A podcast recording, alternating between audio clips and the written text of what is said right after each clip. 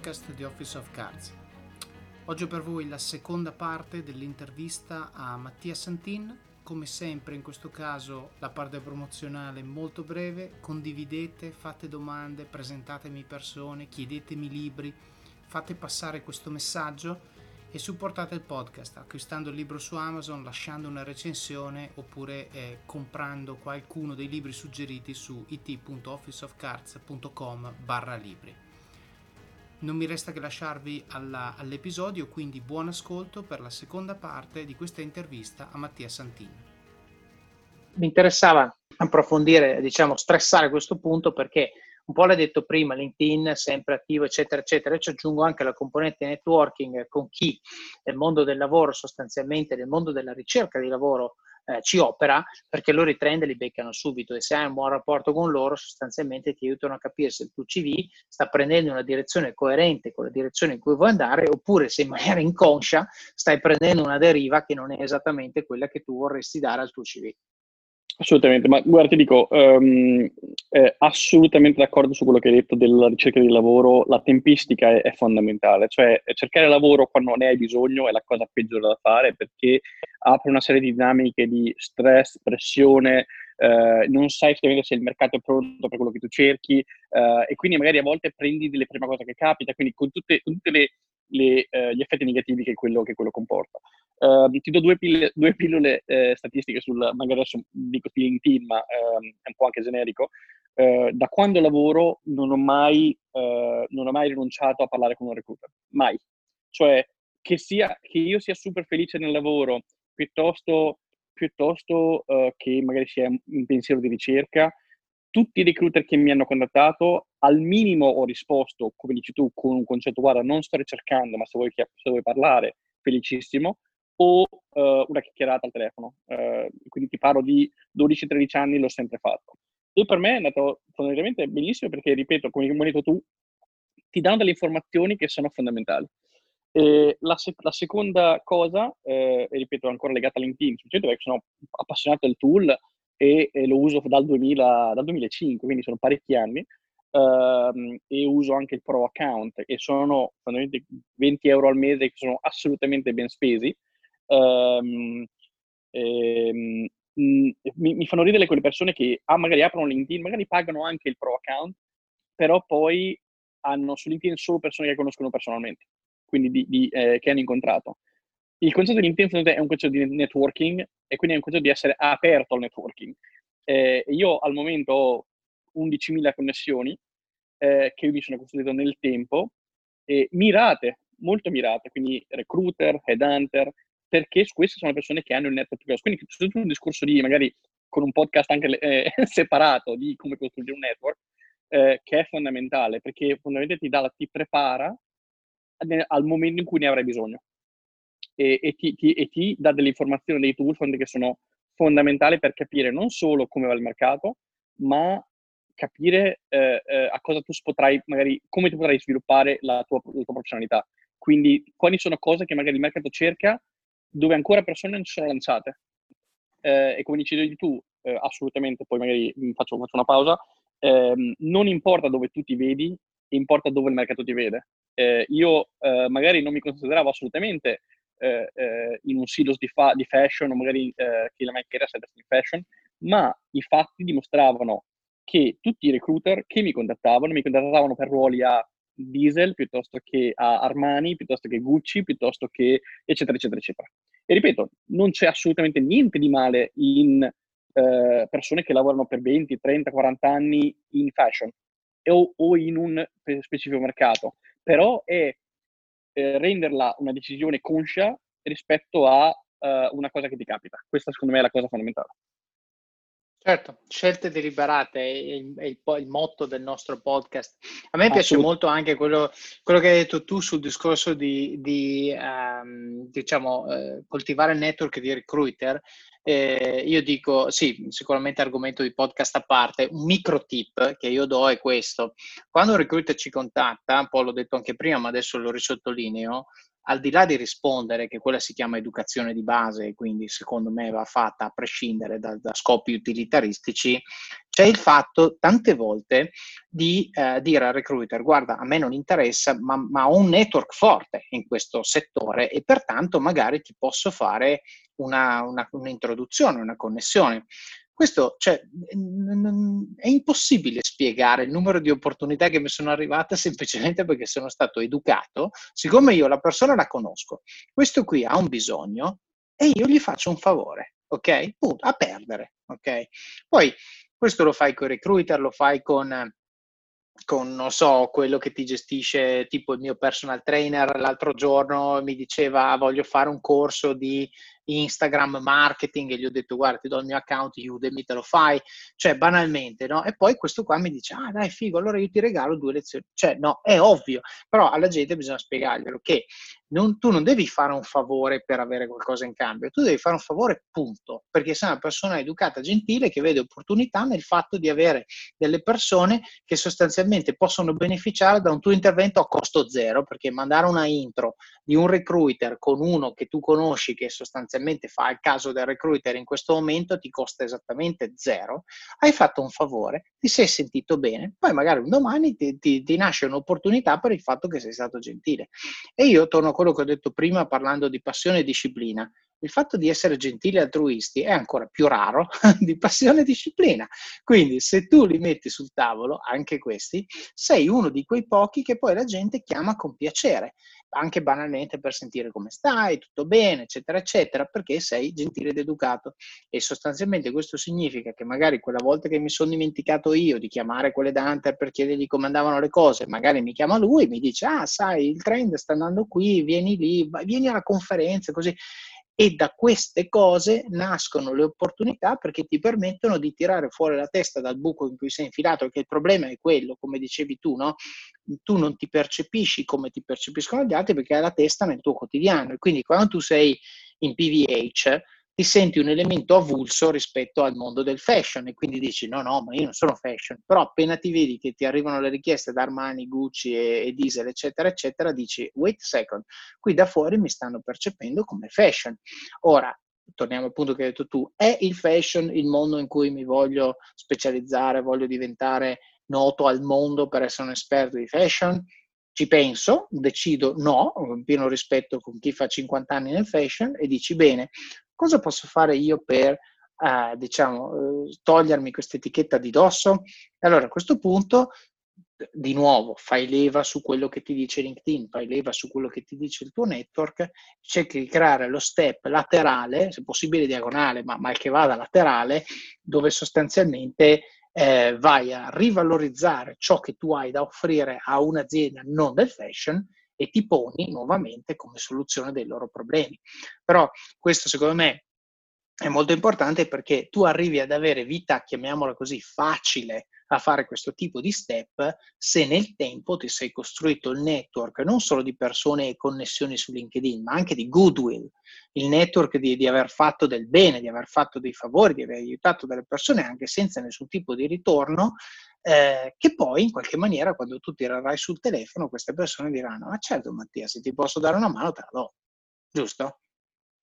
Assolutamente, assolutamente. Infatti, ehm, disciplina fondamentale eh, ma è anche l'intento, cioè farlo per, farlo per le, le, le, buone ragioni, non perché ti può portare un, un, un ritorno economico, è, è, assolutamente fondamentale. E se mi permetti, la disciplina eh, è, è stata fondamentale nel prossimo step, quindi passare da, ehm, da PVH a Uber, nel senso che per la prima volta nella mia carriera eh, avevo bisogno, cioè sapevo che quel ruolo non era per me, quell'azienda non era per me, dovevo cambiare. Eh, quindi non eh, ero stato contattato da una, un'azienda per una discussione, ma ero fondamentalmente in active, eh, in una ricerca attiva di, di, di, un, di un, lavoro. E eh, come hai detto tu, contattato Headhunter, contattato il mio network, quindi eh, cercato il mio network eh, di, possibilità prevalentemente e possibilmente ad Amsterdam, perché comunque al tempo, sempre dal punto di vista anche personale, ci trovavamo bene in città. Ehm, e eh, eh, per andare via col concetto di spostarsi dal silos di, di, di, di fashion, eh, technology era la cosa eh, che per me era abbastanza allettante, un po' perché, ripeto, parlando con recruiter, ed hunter, amici, colleghi, network, eccetera, vedevo questo trend ehm, di, di, eh, di, focus su startup, su tecnologia, eccetera, eccetera, eh, un po' eh, perché lo consideravo un bel jump, un bel passo dopo fashion, fondamentalmente. Eh, e da lì fondamentalmente ho visto alcune aziende tra i colossi Google, Facebook eh, qui ad Amsterdam, ma ehm, eh, ho visto che Uber aveva un ufficio eh, ad Amsterdam fondamentalmente e, senza ruoli aperti in marketing. Allora mi sono trovato, ho fatto la mia bella ricerca su LinkedIn di persone ad Amsterdam, su di Uber, finché non ho trovato una recruiter, ho mandato una serie di, di messaggi, ho detto guarda, ho visto che non avete i ruoli, ruoli aperti, però se vuoi, se vuoi fare una chat informativa, giusto perché una chiacchierata, sono disponibile aspetta, aspetta, aspetta, dopo un po' mi rispondono, ho detto, va bene, facciamo la chiacchierata. E da lì, e cosa, cosa, nasce cosa, quindi una bella chiacchierata, un'altra bella chiacchierata, e, eh, ed è lì che eh, la fortuna te la crei tramite disciplina, e la cosa che io non sapevo è che al tempo, si parla del 2016, eh, stavano centralizzando eh, i loro uffici di marketing ad Amsterdam, quindi con l'idea di creare un, un, un centro eh, per l'EMEA, per l'Europa, Middle East e l'Africa, per, per marketing. Um, e, e, e, quindi da, da, cosa nasce cosa, fondamentalmente mi hanno fatto un ruolo ad agosto del 2016 come Head of Digital, quindi leader per uh, digital marketing, gestendo un budget di 200 milioni l'anno, partendo con l'idea di quattro persone nel team, con l'idea di crescere. Quindi eh, adesso, senza magari parlare troppo di Uber, che anche lì sarebbe un, un podcast, podcast, a parte, ma eh, una delle aziende migliori in cui ho lavorato uh, nella mia carriera uh, e fondamentalmente eh, ho avuto uh, la possibilità di creare un team di da 4 a quasi 45 persone, ripeto, gestiti budget enormi, eh, aperto linee di prodotto non solo dal, magari dai ehm, servizi come in Italia chiamano di taxi, quindi rider e driver, ma anche eh, food delivery piuttosto che scooter, piuttosto che B2B, quindi è stata un'esperienza assolutamente a 360 gradi che eh, consiglierei a tutti, quindi un'azienda, un'azienda strepitosa almeno per, per, per la mia esperienza. Um, però ti ripeto, per enfatizzare l'esempio del a volte eh, hai la fortuna magari di essere contattato e quindi da lì devi essere bravo nel negoziare, capire eh, il tuo peso nella negoziazione, a volte invece devi essere tu l'attivo nel cercare e, e, capire effettivamente cosa vuoi e capire le tue possibilità e a volte non si, non si materializza niente, però eh, sarebbe stata comunque un'esperienza eh, parlare, avere una, una, chat, ripeto, informale con una recruiter per capire eh, e conoscere un'azienda nuova fondamentalmente. sarei stato comunque contento. Poi, chiaro, il fatto che sia materializzato un ruolo, eh, doppiamente contento, però questo è un esempio di come a volte eh, tramite disciplina e lavoro duro eh, le cose si possono materializzare fondamentalmente. Secondo me hai detto una cosa veramente importante che voglio un attimo fare double click perché quando tu dici eh, io ho fatto outreach alla, alla persona che fa recruiting in Uber, innanzitutto tu hai fatto capire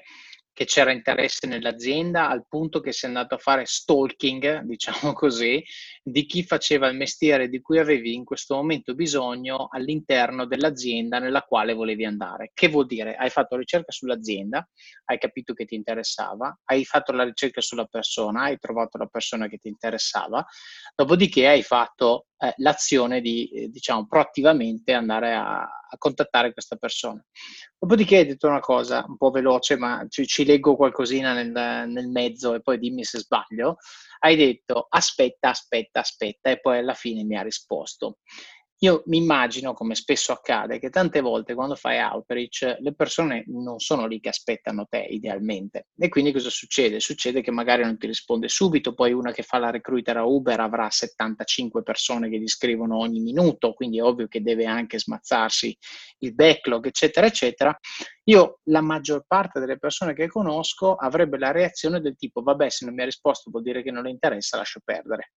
Ok? Eh, e tante volte questo anche nei rapporti umani, quando litighiamo con qualcuno diciamo vabbè ho ragione io, ho torto l'altra persona e quindi io non farò mai il primo passo. No? Questo è un parallelo che mi piace tracciare perché purtroppo tante volte lo vedo anche nel quotidiano.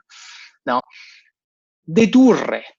che la mancanza di risposta sia segno di disinteresse, secondo me è un atteggiamento poco producente io eh, ho un, uno switch mentale e deduco che ogni volta che uno non mi risponde sia perché è impegnato. Punto. E quindi sulla base di questa deduzione, io ogni volta che faccio un outreach a qualcuno per qualsiasi motivo, questa persona non mi risponde, io insisto. Cioè, nel senso, tanto alla fine se non mi risponde ci perdo io. Ok? Quindi io devo riuscire a portare l'interlocuzione a un livello tale per cui questa persona capisce che se non mi risponde ci perde lei. Ok? Però per arrivare a quel punto bisogna ci parliamo. Quindi fin tanto che non arriviamo a quel punto, sono io che ho bisogno dell'altra persona, pertanto se sono io che ho bisogno di te, io continuerò in maniera educata, non ogni giorno, eh, eccetera, eccetera, dico guarda, eh, so che probabilmente sei molto impegnato, eccetera, eccetera, ma giusto ti ho scritto una settimana fa, volevo capire se avevi letto il messaggio, tu non hai idea di quante volte, quante risposte ho ricevuto alla mail di reminder. E poi, ah sì, no, era finita in spammer. Poi, vero o non vero, non mi interessa però il punto è che se a me serve parlare con te, io continuerò a romperti i maroni, intanto che non sono riuscito a parlare con te. Poi una volta che ti ho fatto capire che sono bravo, che sono motivato, che sono quello che vuoi, eccetera, eccetera, eh, e quindi tu hai capito che c'è del valore nell'avere un dialogo con me, a quel punto vedi che non ti devo più inseguire, diventerà un rapporto più 50-50. Quindi eh, diciamo, quello che mi hai raccontato tu, io l'ho ritrovato in piccolo in una persona che, che, che, ho assunto io in eBay, quando gli ho chiesto, ma tu, perché è stato assunto più o meno poco prima che, che arrivassi io, eh, però il colloquio finale gliel'ho fatto io, la domanda che gli ho fatto è, ma tu il job dove l'hai trovato? Eh, su LinkedIn, perché volevo capire un po' l'approvvigionamento dei CV, e lui ha detto, no, no, io ho contattato il recruiter. E dico, ma cioè, per me da italiano era strano, tra l'altro, che in Italia queste cose si fanno magari un pochino di meno. E io ho detto no, cioè se tu hai un sogno di lavorare in una particolare azienda, studi l'azienda prima di tutto capire se il sogno è realtà, cioè se l'azienda che tu percepisci da fuori e così anche da dentro. Poi una volta che l'hai capito e sei convinto che quella è l'azienda giusta, cerchi la persona che ci lavora e diciamo in maniera molto educata continui a fare stalking finché questa persona non ti risponde. Se questo non ti risponde prova un altro, però comunque con questo approccio arrivi ad avere il dialogo che ti serve e poi, come hai detto tu, se sei top of mind nel momento che si crea la posizione,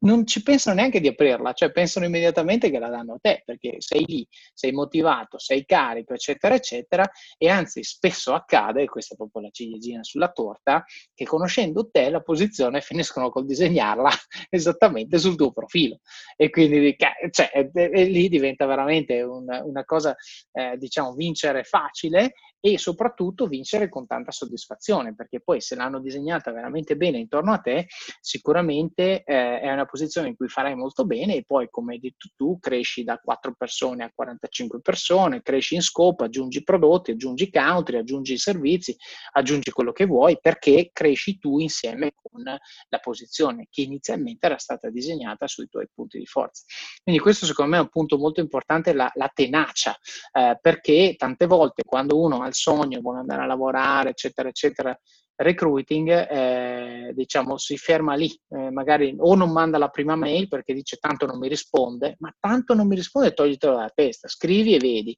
Se poi non ti ha risposto effettivamente, insisti un paio di volte prima di sostanzialmente lasciar perdere. E quando lasci perdere, lasci perdere con quella persona lì non in generale. E tante volte io ho qualcuno che mi contatta per una posizione, banalmente adesso eh, c'è stato uno che mi ha scritto qualche settimana fa, vi serve un Chief Information Security Officer? L'ha scritto a me, no? assumendo perché sì, funzionalmente quella, quella, posizione potrebbe essere anche sotto di me, ma concettualmente lui ha chiesto se vi serve un Chief Information Security Officer. E io rispondo in maniera educata dicendo guarda, al momento no, ma chiederò al Chief Technology Officer, se, perché in questo caso siede là, se gli interessa sempre rispondendo in maniera educata e tutto, però il concetto è questo qua, dice se vi serve, no, in maniera proattiva con un messaggio anche simpatico, poi adesso l'ho semplificato, ma c'era sostanzialmente qualche riga in più, eh, un messaggio così è, è, spettacolare, perché se un domani dovesse servirmi un Chief Information Security Officer, secondo te cosa faccio? Prima cosa che faccio è prendo questo, lo metto nel pool dei candidati, capisci? E se mi succede fra un anno, di questo non me lo ricordo più, quindi anche lì torniamo al discorso di farsi vivi ogni tanto, cercare l'occasione, magari un altro trucco che io consiglio sempre è se ti interessa una particolare azienda, vai a vedere le conferenze dove c'è uno speaker di questa azienda e poi vai lì dopo che ha fatto l'intervento, gli dici ah che bell'intervento, queste tre cose che hai detto sono meravigliose, by the way sto cercando di entrare in contatto con un recruiter, puoi darmi una mano, secondo te non te la dà? Cioè, dai, no? Però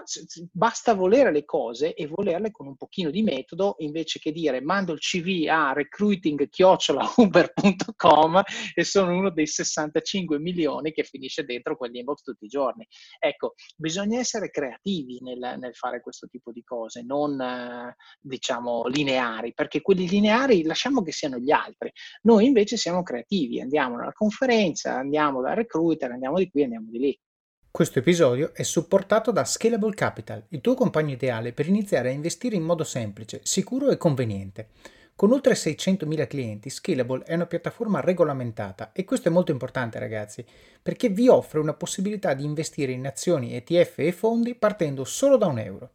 Ma perché dovreste iniziare a investire? È semplice. Primo, l'inflazione, che se aumenta di questo passo diminuisce di molto il nostro potere di acquisto. Secondo, se pensate oggi che la pensione che avrete quando ci andate a 80 e passa anni vi permetterà di sostenere lo stile di vita che avete, beh, vi faccio tanti auguri. E il terzo, beh, per chi ne ha, i figli. Io ad esempio ho un fondo per le mie bambine, piani di accumulo per me, investimenti diversificati per obiettivi che hanno orizzonti temporali diversi. Con Scalable puoi dare forma ai tuoi obiettivi di investimento e sfruttare appieno il suo potenziale per far crescere i tuoi risparmi nel tempo. L'importante è iniziare per step e Scalable non ti permette solo di acquistare azioni o ETF, ma anche di imparare come funziona il mondo degli investimenti. Scopri di più su come Scalable può trasformare il tuo approccio agli investimenti visitando il link in descrizione. Ricorda, con Scalable il tuo viaggio finanziario può iniziare solo con un euro. Non aspettare, investi nel tuo futuro oggi stesso con Scalable Capital. No, guarda, l'esempio, tu hai detto 70 persone del recluto di Uber, il, il, la pillola statistica che ti do è che al tempo, quindi non so adesso, ma nel 2016 Uber riceveva 294, in media 294 application per ogni candidato che assumeva. Quindi questo, questo, questa è la concorrenza uh, che, che mi sono trovato davanti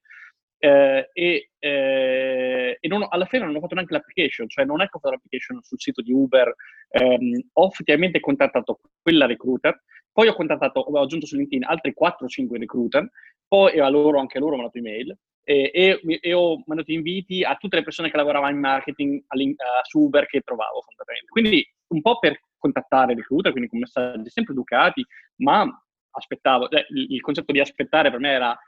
mai su un divano, eh, braccia incrociate, eh, è certo. aspettare, aspettare e ovviamente mandare comunque reminder, email, eccetera, sempre cordialmente, sempre gentili, perché ripeto, c'era sempre, c'è una frase in inglese che, che mi piace molto che è Um, che si può applicare a questo al, al topic del, del, recruiting, ma anche in generale al, al management, che è um, always assume best intention.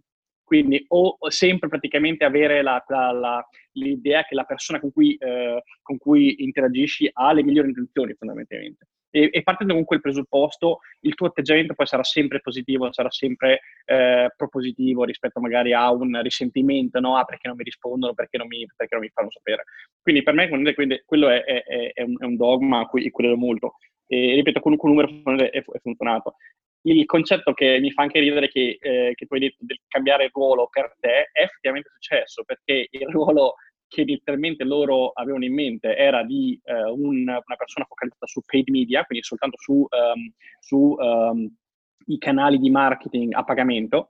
però ovviamente avendo me con un'esperienza forte in SEO hanno, defi- hanno deciso di ricreare il ruolo di paid media e di SEO, quindi darmi un ruolo anche più grande ehm, che ovviamente era per me fondamentale, quindi anche molto interessante dal punto di vista di crescita professionale. Quindi assolutamente d'accordo con quello che hai detto. Eh, a volte, sai, ehm, il concetto di fortuna è, è, molto relativo, a volte la fortuna c'entra, ma se non ci metti il lavoro, l'impegno, la creatività, eh, e non, non, verrai mai fuori dalla lista di 200-300 persone per un ruolo, perché anche loro ovviamente vorranno e ci saranno tra loro anche creativi come, come tu, quindi dovrai essere ancora più creativo, ancora più insistente, eh, se effettivamente vuoi qualcosa. E poi, ripeto, eh,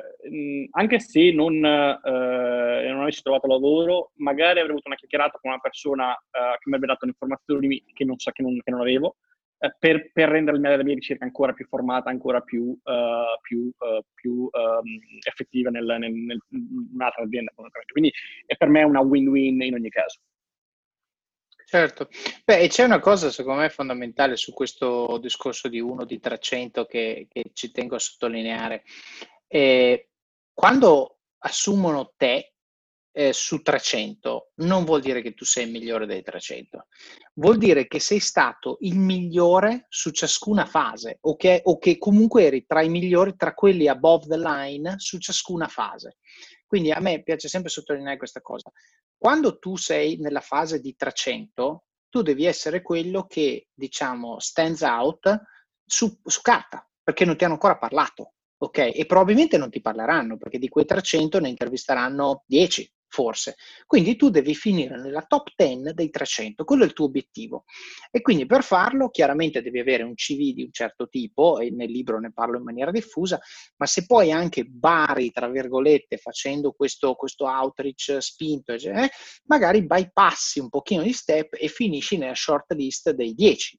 A quel punto tu, la, diciamo, tutto il vantaggio che hai accumulato sugli altri 290 sparisce perché la gara è un'altra gara e a quel punto devi essere quello che fa il miglior test se c'è un test, il miglior colloquio se c'è un colloquio, il miglior colloquio tecnico se c'è un colloquio tecnico, eccetera, eccetera. Tutte queste cose si fanno con una preparazione specifica e non semplicemente perché sei il più qualificato. Io dico sempre, è quello più preparato che prende il posto, non quello più qualificato, perché quello più qualificato tende a dare per scontate tante cose e si prepara di meno, quindi la qualifica diventa un, un, diciamo, un problema invece che un'opportunità. Invece quello più preparato, che si è preparato sull'intervistatore, sul tipo di colloquio, ha chiesto in giro, è andato su Glassdoor, è andato su LinkedIn, eccetera, eccetera, arriva lì che sostanzialmente difficilmente verrà accolto alla sprovvista e può quindi rimanere calmo e lucido e dare le risposte che è in grado di dare. Ovviamente il mestiere lo devi saper fare, non è che se fino a ieri pulivi i pavimenti, domani vai a fare il CEO, ovviamente devi saperlo fare il mestiere, però come te tanti lo sanno fare, quindi devi sostanzialmente andare a giocare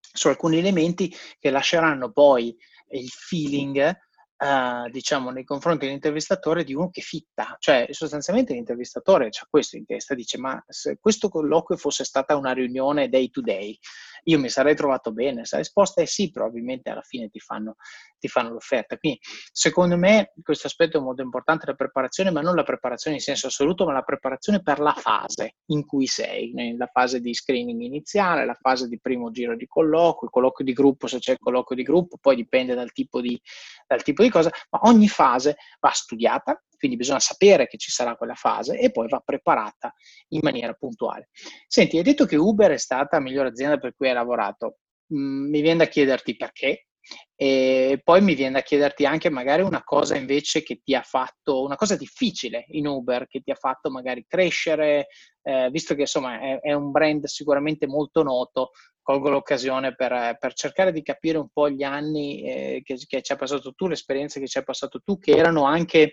diciamo, se non sbaglio, da un punto di vista storico, gli ultimi della gestione del founder, no? che poi sì. adesso è passato a un altro amministratore delegato. Quindi se ci racconti magari due o tre bullet, ecco, senza entrare troppo nel dettaglio, però secondo me è interessante.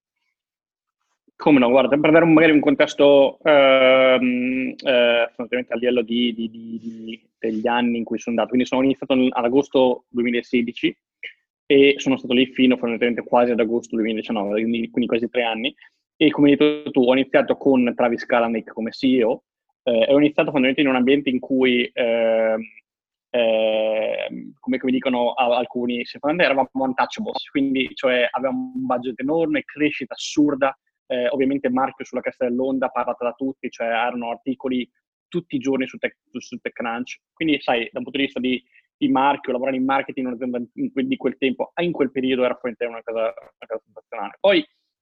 eh, ho vissuto gli anni, il 2017 specialmente, l'anno di, eh, sai, di alcuni delle, uh, dell'impatto sul marchio, di alcuni delle, degli eventi che sono stati eh, che sono venuti a galla di, eh, beh, di, di, di, malpractice, bad behavior fondamentalmente a San Francisco, alcune cose che dovevano cambiare perché sai eh, Uber è mi piace considerarla come la, la, l'esempio principale di disruption, uno degli esempi principali di disruption che ci sono state negli ultimi 20-30 anni,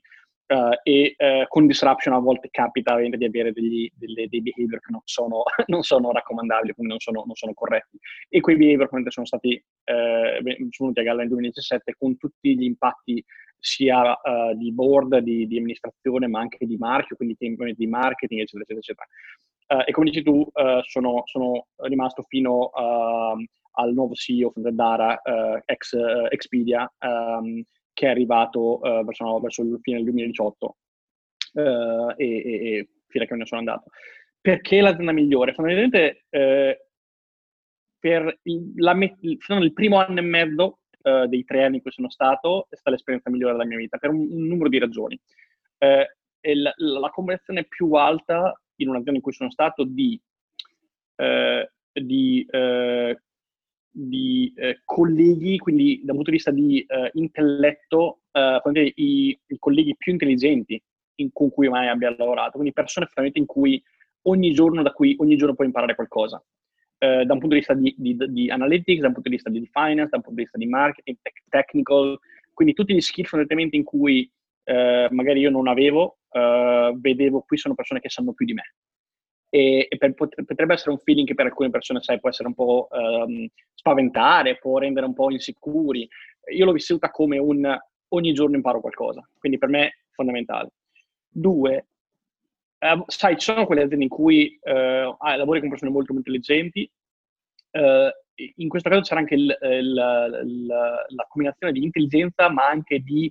umiltà, nel senso che tutti lì erano uh, ad Uber per una causa comune, cioè crescere l'azienda, ehm, diventare questa rocket ship fondamentalmente che, che, che, Uber stava diventando. Nessuno, a nessuno interessava, almeno eh, da quello che ho potuto vedere io, a nessuno interessava la crescita, la, la, il proprio territorio, non c'era burocrazia, non c'era, eh, non c'era queste, questo focus su promozioni piuttosto che, eh, piuttosto che livelli, piuttosto che no? um, eh, discussione di chi fa cosa era tutto un discorso del c'è talmente tante cose da fare, lavoriamo insieme per farlo e, e per, essere, per, essere, di successo. Quindi, eh, sai, quando, quando, metti insieme qualità di, dei colleghi, quindi da un punto di vista sia umano che intellettivo, ma con un ambiente in cui eh, tutti vogliono lavorare insieme e, risolvere problemi difficili e complicati, eh, è una, una situazione abbastanza, abbastanza, unica e per me è stato, è stato un'esperienza fantastica. La seconda metà di Uber è dove cose sono un po' cambiate, nel senso che, come hai detto tu, uh, pre-IPO, quindi sai, con pre-IPO um, ehm, alcuni atteggiamenti cambiano, nel senso che l'azienda si focalizza di più sul, sull'efficienza economica, uh, perso- eh, iniziano bur- certe burocrazie, certe dinamiche sono presenti in aziende grandi, che comunque Uber inizia a essere abbastanza grandina ovviamente come, come azienda a livello sia, sia di geografico che di, di, di, impiegati. Uh, certe dinamiche vengono fuori. Uh, e, e, e quelle, quelle dinamiche sono, erano per me meno, meno interessanti. Um, in più, adesso chiudo, in più, um, eh, dopo alcuni anni di, eh, di, esperienza e dopo alcuni, eh, sai, dopo aver visto un po' di cose dal punto di vista di, di azienda, inizi a, a, a eh, leggere, tra virgolette, il futuro di cosa, di cosa, potrebbe succedere. E quindi mi sono visto alcuni scenari davanti, davanti a me, della serie, ok, um, cosa potrebbe succedere con il mio team, come potrebbe evolvere il mio ruolo, dove potrebbe evolvere il mio ruolo. Eh, Sara rimarrà qui a Amsterdam, rimarrà, eh, andrà a San Francisco, quindi ho un po' visto le dinamiche che potrebbero essere sarebbero successe dopo, dopo l'IPO. Eh, e alcune di queste sono effettivamente successe, quindi prevedendo certe cose ho detto ok, ho fatto i miei tre anni, eh, e come alcuni dicono tre anni ad Uber equivalgono a sette anni in un'azienda normale perché fondamentalmente non c'erano weekend, non c'erano, c'era, era tutto eh, e, e, lunghissimi, lunghissimi giorni di lavoro che, ripeto, rifarei ad occhi chiusi, però ovviamente che erano abbastanza pesanti dal punto di vista di, di famiglia, di compagni, eccetera, eccetera, eccetera. Comunque devi rinunciare a alcune cose per, per lavorare in un'azienda di questo tipo. Uh, per me era un, un buon tempo per, per, uscire. Dopo tre anni di questo e prevedendo alcuni cambiamenti, per dirtene una, la centralizzazione del, del mio team uh, a San Francisco con il mio ruolo uh, che si sarebbe spostato a San Francisco e sapendo che per me San Francisco non era un'opzione, ho detto ok, sai cosa, preferisco uscire con i miei termini, quindi prima cercando qualcosa che voglio rispetto a magari trovarmi nel nel marasma di, un, no, di una relocation piuttosto che eh, gestire tutto quello. Quindi, ripeto, un po' con l'esperienza, un po' con la disciplina che dici tu del lavoro, di, di preventivare queste cose, di vederle prima che succedano, eh, che a volte magari a volte ci prendi, a volte no, però sai, avere, avere almeno pensiero aiuta. Certo, beh, che può essere esperienza tua o esperienza del tuo network, perché eh, voglio dire, questo ce lo siamo detti quando ci siamo visti l'altra volta, se mi dicevi quei puntini lì nel momento in cui ci stavi, che ti mandavano a San Francisco, te lo dicevo anch'io. Cioè, que- queste cose ormai succedono seguendo canovacci abbastanza, abbastanza predefiniti, ovvio che un focus sulla bottom line, ruolo, ruolo globale, eccetera, eccetera, è evidente che lo scenario in cui questo succede è abbastanza probabile, quindi poi uno deve prendere una decisione. E torniamo al discorso di prima, no? Nel momento in cui io uh, cerco lavoro che non mi serve, quindi vado a cercare lavori che sono solo significativamente migliori di quello di adesso, se no non me ne vado, ne ho trovato potenzialmente uno. Dico alla mia azienda, guarda, ho capito che state mandando qui a San Francisco eh, e quindi me ne vado io, vi risolvo il problema. Ci sta anche che l'altra parte ti dica, ma scusa un secondo, no, no, no, noi vogliamo lasciarlo qui, quindi mh, mm, se lo lasciamo qui e ti facciamo un'offerta congrua, lo accetti? Ma va bene, almeno vado a intavolare questa discussione con un'alternativa tale per cui se la risposta è ok, meno male che te ne sei andato, dici va bene, io comunque ci guadagno qualcosa, mentre se invece aspetti che siano loro a dirti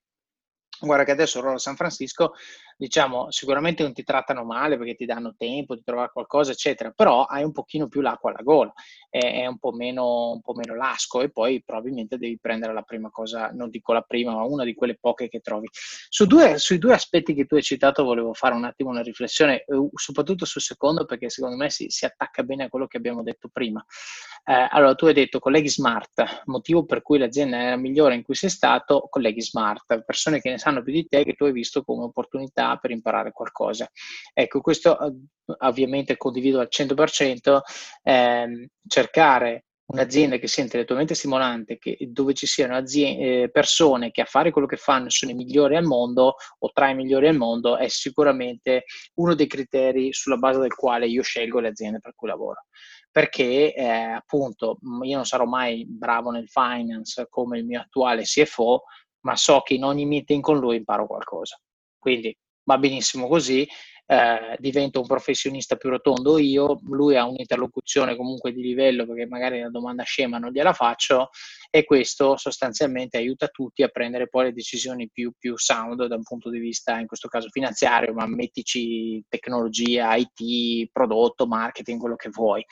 Quindi sicuramente io suggerisco sempre alle persone quando eh, soprattutto nelle prime fasi della carriera, perché poi ovviamente quando tu hai magari la nostra età comincia, cioè imparare è sempre importante, ma non è più l'elemento principale delle decisioni professionali, perché c'è anche quello che tu invece hai imparato e sai che vuoi mettere sul tavolo e vuoi avere un contesto in cui ti permettono di fare determinate cose. Quando sei giovane, io personalmente sotto i 30 sceglierei un lavoro solo ed esclusivamente sulla base della possibilità che ho di imparare. Quindi tanto più bravi sono quelli con cui vado e poi imparare to cure e torna al discorso che facevamo prima sull'estero, no? imparare a vivere in Danimarca, imparare a vivere in Cina, imparare il cinese, non lo so, cioè imparare è fondamentale, quindi se inserisco anche quella variabile, la variabile geografica, imparo 24 ore al giorno, perché imparo a lavoro e imparo fuori da lavoro, perfetto. La seconda cosa, però, quella che mi interessa di più, e tu hai detto, nonostante fossero tutti così smart, eh, hai parlato di umiltà, ma soprattutto hai parlato di purpose, hai parlato di scopo, hai parlato del fatto che tutti erano lì per far crescere l'azienda. Ecco, l- l- la riflessione che io voglio collegare con quello che abbiamo detto prima, parlando di world class a fare qualcosa, eh, in questo caso è la owner mentality, il, sostanzialmente il mindset di considerare l'azienda per cui lavori tua. Ok? E questo secondo me è molto importante perché nel day to day le persone pensano e dicono io faccio questo lavoro. Quando tu dici questa frase, secondo me stai implicando un concetto di distacco,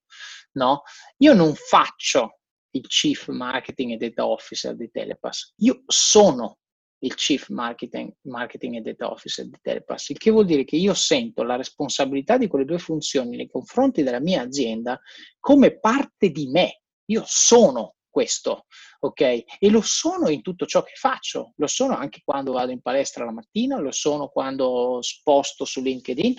e, e sostanzialmente questo significa,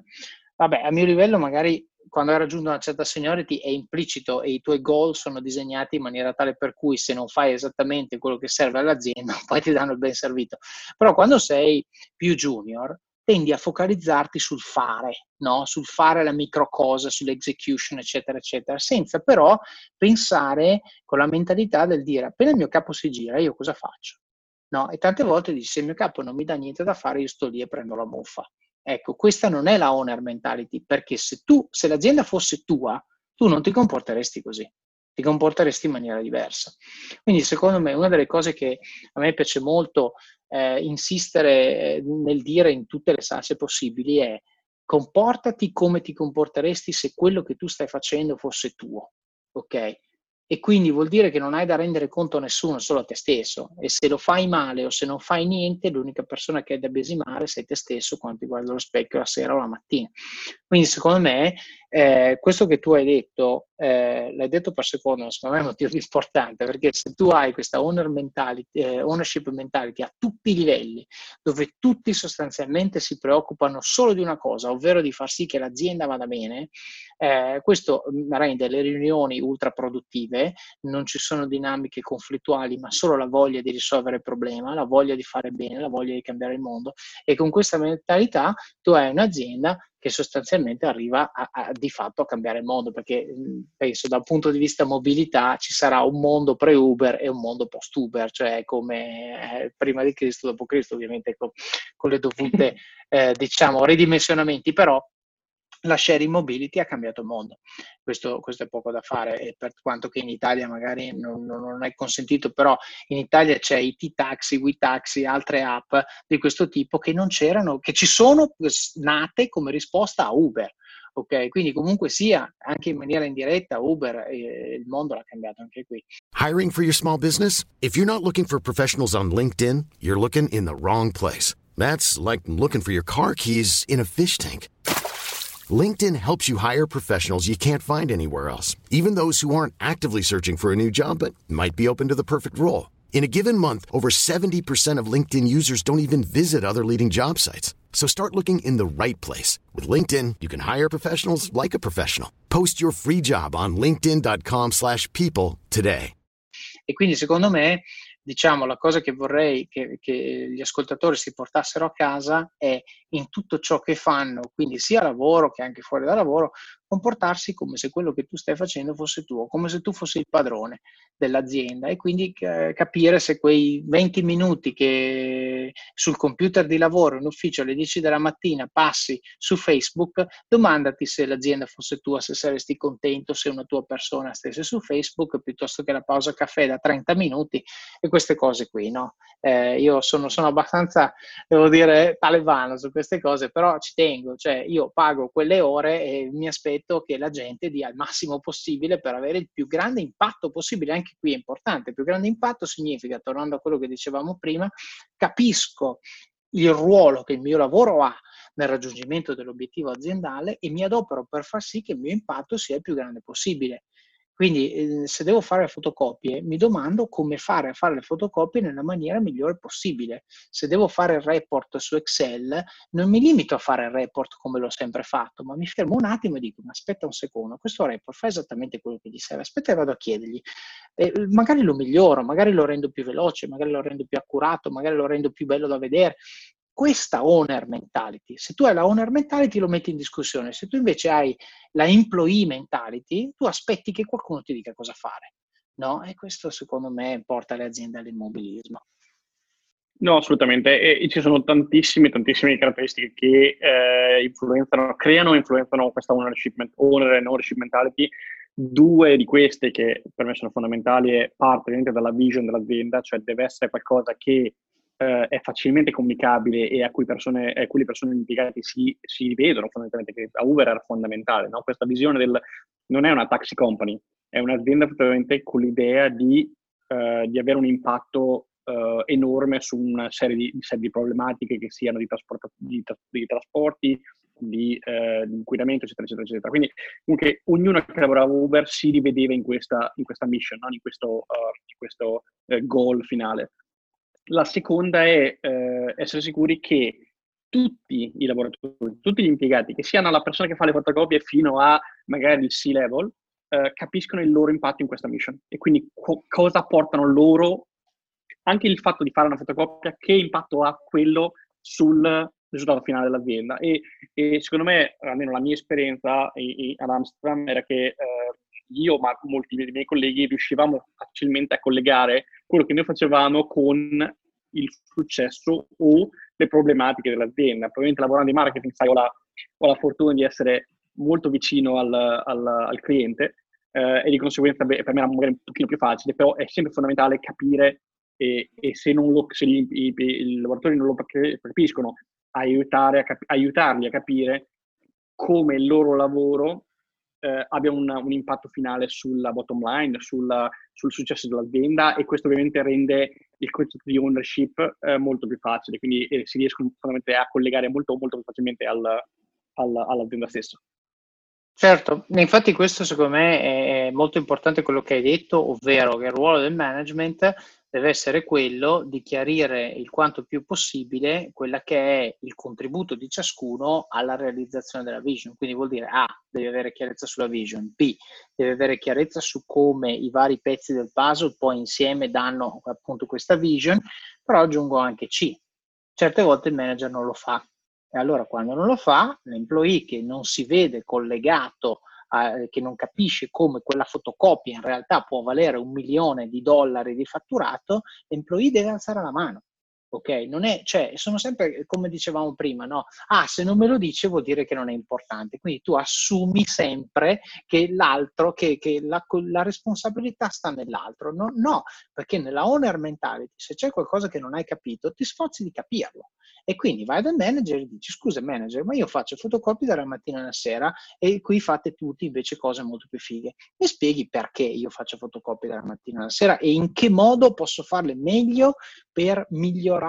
il, la performance aziendale? Ecco, questo tipo di discussione è una discussione che tipicamente porta i bravi manager a commuoversi perché sono contenti. Se invece il manager ti dice stai zitto e continua a fare fotocopie, ottimo, hai capito che quel tipo di manager forse non è il manager migliore, non è il manager per il quale vuoi lavorare e quindi conseguentemente magari prenderai una decisione consapevole dicendo io sono venuto per cercare di collegare il mio lavoro alla mission, mi è stato detto di stare zitto, è questo il tipo di azienda quella per la quale voglio lavorare? Probabilmente no. E allora a quel punto vai a prendere una decisione consapevole e te ne vai. No, questo è, però no, invece che dare per scontato sto zit, faccio il mio, no, perché tante volte il manager, diciamo, sveglio, ogni tanto mette in discussione tutto e riaggiusta le organizzazioni, ma non sempre il manager lo fa e quando non lo fa è giusto che uno provi a dare lo scossone anche dal basso, certe volte va a buon fine, certe altre no, quando non va a buon fine uno almeno ha un data point su cui prendere una decisione informata e questo secondo me è molto importante.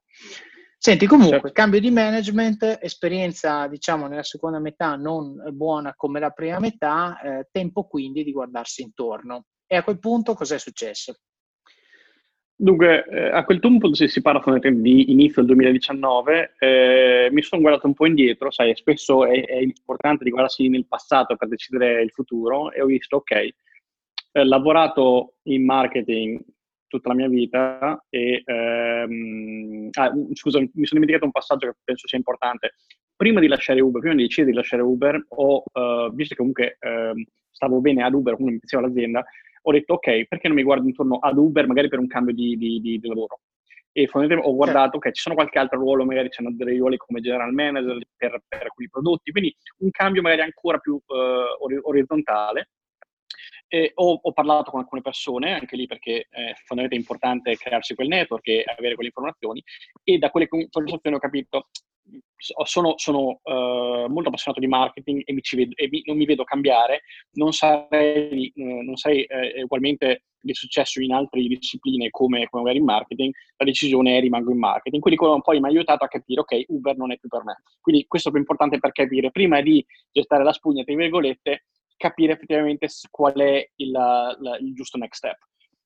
una volta capito che marketing era il, il, lo step giusto, eh, mi sono guardato indietro e ho detto ok, ho lavorato in agenzia, quindi come consulente, ho lavorato in, in un pure player eh, eh, e-commerce online come Vista Print, ho lavorato in retail e fashion, Adidas e Tommy Hilfiger,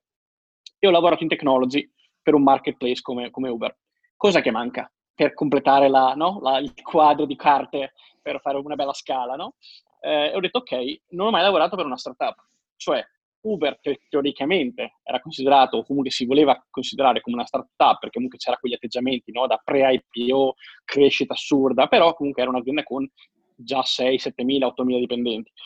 mai, mai, per un'azienda con meno di 50 persone fondamentalmente. Quindi ho detto, ok, interessa da quello, come mi, come mi gestisco, come, qual è lo step giusto? Allora, eh, la prima cosa da fare, guardo il mio network, eh, eh guardo il mio network e ehm, ho trovato un edante a Londra eh, che, eh, con cui ho lavorato in passato eh, per, per Vista Print, eccetera. Quindi ho detto, ok, questo è quello che voglio fare, cosa ne pensi? E lui mi ha detto, guarda, il tuo, il tuo curriculum ovviamente è interessante, pre, eh, post Uber, eccetera, eccetera. Eh, se vuoi, eh, preparo il tuo profilo e lo mando a una serie di venture capitalist. Ed è questo che è quello che ha fatto. Cioè lui mi ha mandato fuori del mio profilo, guarda, Mattia sarebbe interessato per un ruolo da in marketing, potenzialmente head of marketing o CMO. Questo è il, il, il profilo, cosa ne pensate? E tempo meno di una settimana, un venture capital mi ha detto, guarda, io sto, ho investito in un'azienda in Francia um, e eh, loro cercano un CMO. E da lì, tempo, un giorno, mi hanno messo in contatto con una CEO eh, basata a Parigi, lei è venuta ad Amsterdam e, e ha detto guarda io cerco CMO, abbiamo fatto una chiacchierata di penso un'ora e mezza e tempo un'ora e mezza lei mi ha guardato e ha detto ok il posto è tuo. In, puro stile, in puro stile startup. E la cosa è stata abbastanza sorprendente perché ripeto mai mi è successa una cosa del genere. Però sai cosa cioè, eh, ho, ho, una bella esperienza, eh, trovare lavoro per me non è, un, non è, un, problema, e questo è bello di avere fatto così tanto eh, hard work in passato nella preparazione, che il mio profilo fondamentalmente è abbastanza rivendibile in un numero di campi diversi fondamentalmente. Quindi il trovare lavoro per me non, è, non era una preoccupazione, non è una preoccupazione. Eh, e ho detto, se questo, due cose possono succedere o va benissimo, ed essendo una startup, ovviamente eh, partendo dall'inizio ci sono tutte le cose positive, economiche, piuttosto che di esperienza. Se non va bene, avrò avuto un'esperienza, me ne troverò un'altra. Quindi eh, cercare anche di essere abbastanza pragmatici nelle, a volte nei rischi che si prendono. Quindi, fondamentalmente, ho, certo. uh, ho, um, ho, avuto anche l'accordo con la, con la, CEO al tempo, quindi si parla di eh, eh primavera del 2019, di rimanere a Amsterdam anche se l'azienda era a Parigi, ma di, e di creare il team di marketing qui. E fondamentalmente il concetto è questo, quindi il partito ha assunto una decina di persone, 11-12 persone qui ad Amsterdam, eh, lanciato il prodotto, eh, la, l'app è, è, è, già scaricabile, eh, ho aperto ufficio, ho militato ad aprire uffici a Roma piuttosto che, eh, piuttosto che in cinque altri mercati eh, al di fuori di Parigi, eh, con tutto quello che è il creare una brand, piuttosto che fare l'annuncio del, del, del funding, quindi molte cose che non avevo mai fatto. Quindi eh, molta esperienza anche a livello di focus di PR e di, e di funding rounds che non avevo mai fatto.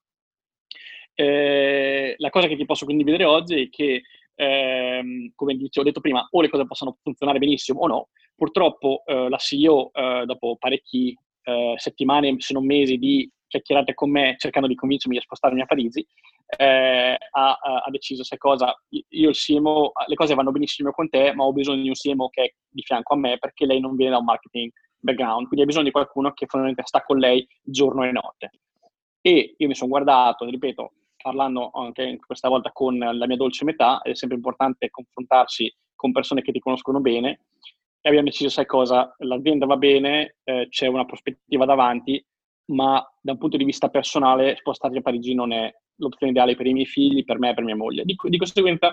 eh, ho aiutato e sto aiutando tuttora la CEO a trovare un, un CMO, quindi a Parigi, a trasferire il team, alcuni sono spostati a Parigi, altri no, uh, ma a tuttora sto facendo colloqui con altre, con altre aziende per cercare una, una prossima, prossima, avventura. E ripeto, e lo dico con, uh, con uh, nessunissimo rancore, nel senso che sapevo che cosa poteva succedere,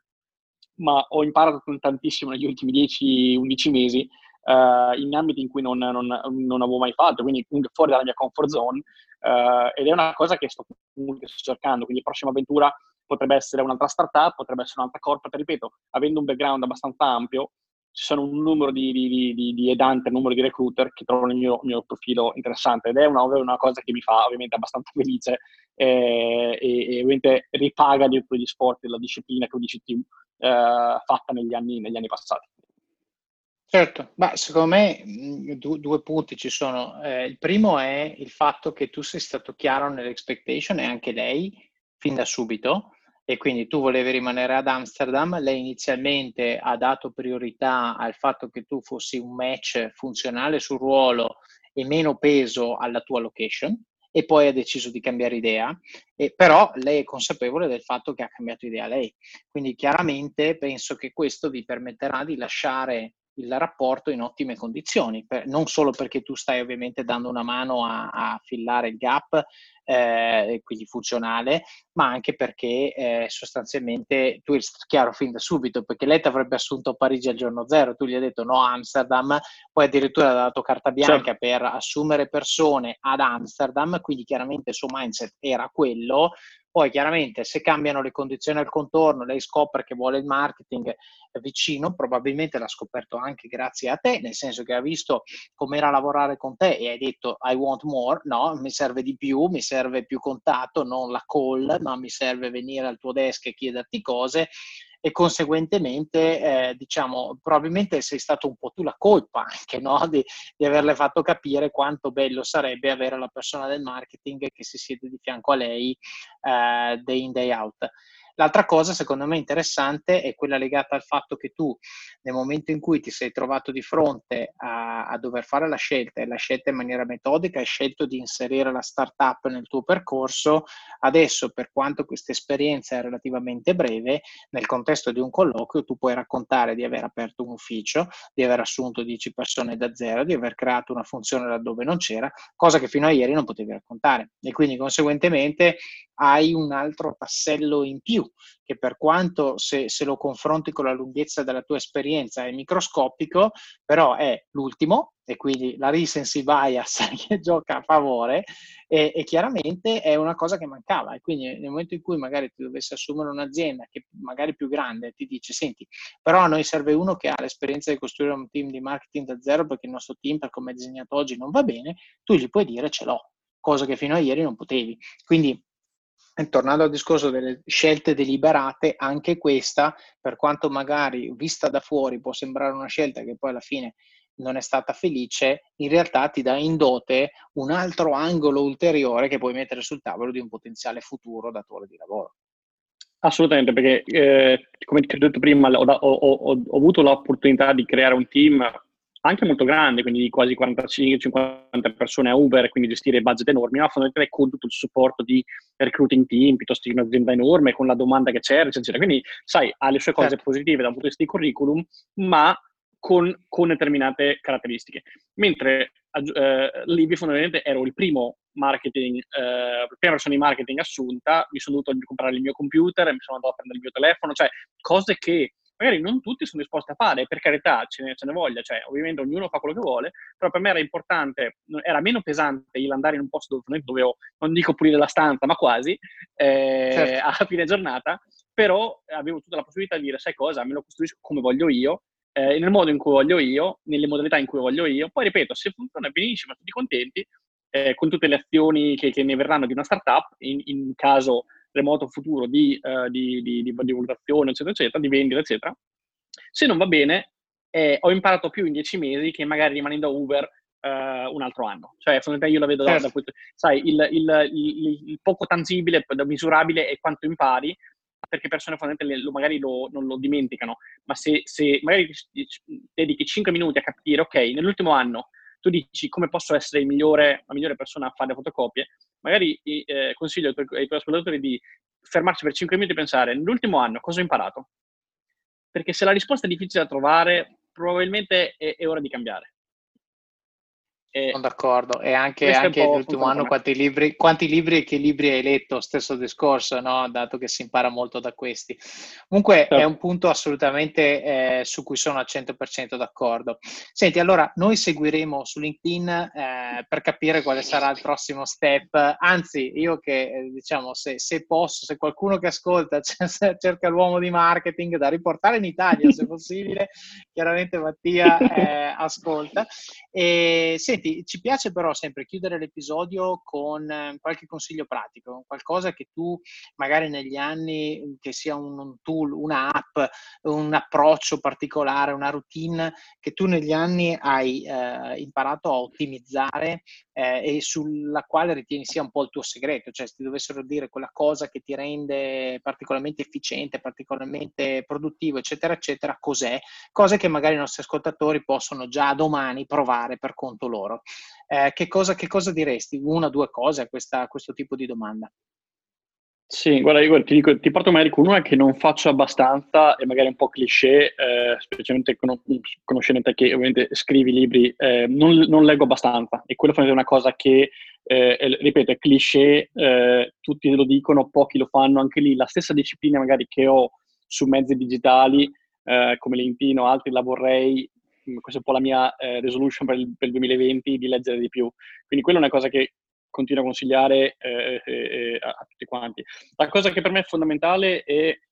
da un punto di vista lavorativo, la crescita personale, cioè come manager, ma anche come dipendente, quindi una, una costante ricerca del, del, come essere il migliore punti, punti, puntini, che sia manager, che sia collega, che sia Uh, che sia uh, uh, che so, è, è, è, mm, responsabile di, di, una qualsiasi, funzione e per me tutto parte da eh, feedback. La cosa che faccio, ho sempre fatto, eh, prima ancora di avere team e, e a, oggi che ho gestito team abbastanza grandi, è di avere sempre quello che si chiama in inglese una self-awareness molto molto chiara e, e quindi di capire effettivamente eh, in ogni modo avere un, un, un, un, check sul cosa sto facendo bene e come posso migliorare. E quel, ripeto, quel, è quel desiderio di imparare, ma di migliorarsi fondamentalmente. Per me avere sessioni regolari con uh, uh, i miei colleghi piuttosto che ex manager anche. Uh, una cosa che faccio spessissimo, che ho sempre fatto, è una volta che lascio un'azienda, che io lascio, abbia lasciato l'azienda con il mio manager in buoni rapporti o no, non importa, ho, ho, ho a volte lasciato aziende con rapporti magari abbastanza freddini con il mio manager, perché come dicevi tu, a volte succede che non c'è quel click. In ogni caso li ho contattati dopo, eh, a seconda del rapporto, magari subito o dopo qualche mese, eh, per avere una chiacchierata per capire cosa, cosa, ne pensi adesso che sono fuori, magari a freddo, eh, che feedback hai per me, cosa secondo te avrei dovuto fare diversamente, ehm, cosa hai imparato dalla, dalla situazione e, e, che consigli hai. E quindi, ripeto, quell'umiltà di andare lì e dire, guarda, eh, io ho, scelto, ho fatto certe scelte, tu cosa ne pensi, come l'hai vissuta? Per, per avere comunque un punto di vista eh, esterno eh, e un feedback per come migliorarsi. Per me è assolutamente fondamentale. Sai, non so in Italia quanto sia la cultura del feedback, eh, anche informale, ripeto, non è che deve essere necessariamente legato a una performance review, a promozioni, eccetera, eccetera, eccetera, ma semplicemente con eh, la genuina interesse eh, a migliorarsi. È una cosa che ho sempre fatto, ripeto, è una cosa che consiglio a tutti quanti. Eh, è chiaro che è importante trovare le persone giuste, chiedere feedback è, è un, un'arte, cioè è una cosa che ovviamente va sviluppata, su, su cui ci si deve allenare, eh, quindi bisogna anche per, trovare le persone che eh, ti danno dei feedback che tu uh, trovi uh, nel, nel, modo giusto, le, le, vedi, le puoi riconoscere persone che hanno fatto magari training in coaching piuttosto che no, um, però secondo me è fondamentale uh, avere quel primo step di chiedere, ripeto, andare lì con, con, l'attitudine di voglio migliorarmi, tu cosa ne pensi? Hai delle dritte, certo. hai dei consigli ehm, sul mio, sul, mio, comportamento, sul, sul, su cosa ha funzionato e cosa non ha funzionato questa è una cosa che ho sempre fatto, penso che continuerò a fare perché mi ha sempre dato degli ottimi uh, input, degli ottimi stimoli per, per migliorare uh, certi comportamenti. Certo, e faccio un paio di aggiunte. Eh, A, con la mente aperta, nel senso che quando fai una domanda devi essere sempre pronto a sentirti dire la risposta, che magari non è quella che ti aspetti. E, e poi B, t- alcune volte con alcune persone il feedback va un attimo estratto, cioè se fai la domanda come posso migliorare magari questo o non c'è tempo o boh, ti, ti dà una risposta, diciamo no, va tutto bene, no? E allora magari fai la domanda specifica, tipo no, ma in quella riunione dove quello là si è un po' arrabbiato, secondo te l'ho gestita bene? Ecco, e lì vedi che improvvisamente non va tutto bene. Ma è importante perché nel momento in cui lui ti dà questo tipo di, di riscontro, tu ci puoi andare a costruire eh, del valore. E di feedback abbiamo già parlato tante volte in questo podcast, quindi glisso. Te li do però io tre consigli per leggere di più. Allora, visto che il tuo problema è leggere, il primo è Goodreads che è un'azienda che adesso è di Amazon e sostanzialmente il vantaggio è che fa solo libri e tu puoi segnare e condividere con un network, quindi se ti scrivi poi collegami che ti, che ti, ti, ti do io poi le stelline, eh, sostanzialmente puoi condividere il progresso sulle tue letture col tuo network e puoi anche vedere le wish list delle altre persone, puoi anche seguire anche alcune persone e dire io voglio leggere i libri che legge questo qua perché ha gusti simili ai miei, per esempio, il che ti risparmia un sacco di soldi e un sacco di tempo, perché di fatto la reading list te la fa, te la fa qualcun altro. Il secondo eh, tip, soprattutto se vuoi fare self-growth, eh, è, Blinkist. Ovviamente ne abbiamo già parlato in questo podcast, però se vuoi leggere un libro al giorno, Blinkist è l'unico modo in cui riesci a farlo perché li riduce a letture da 20 minuti, in alcuni casi sono anche in versione audio, però chiaramente devi sapere l'inglese. L'ultimo tip per chi va in palestra o chi ha un commute, diciamo, un po' lungo è Audible, no? Quindi anche lì di Amazon audiolibri, eh, ce l'ha anche Apple. Io personalmente ascolto eh, Audible, lo trovo anche leggermente più economico, però ciascuno scelga quello che vuole. Il concetto è a, ah, eh, non so, 10 euro, te lo puoi mettere nelle orecchie finché corri in palestra, rispetto invece a dover passare 10 ore con un libro in mano, perché più o meno 10 ore di ascolto, 10 ore di lettura sono più o meno equivalenti, ma 10 ore magari sono 10 giorni la sera, un'ora al giorno, che sono tante, io la sera duro mezz'ora massimo, quindi sarebbero 20 giorni. Invece in palestra una mezz'oretta di corsa tutti i giorni più o meno ce la si fa. Quindi con questo voglio, vogliamo vedere il progresso da 5 libri letti nel 2019 a 20 nel 2020. L'ob- l'obiettivo è 20, quindi eh, ti, ti dirò alla fine dell'anno. Bene, aspetto allora la tua richiesta di, di, collegamento su Goodreads, così puoi vedere anche cosa sto leggendo io, che ne ho 5 o 6 in parallelo adesso. Eh, va bene, Mattia, senti, grazie mille della tua disponibilità, della trasparenza, della storia. E che dire, seguiremo i tuoi pro- progressi su LinkedIn, eh, così vediamo dove andrai ad atterrare. Magari facciamo anche un podcast di dettaglio su, sugli ultimi passaggi, così un refresher che non guasterebbe assolutamente. Perfetto, grazie mille per l'invito Davide, è stato un, stato un piacere. Grazie, grazie mille. Ciao. Ciao.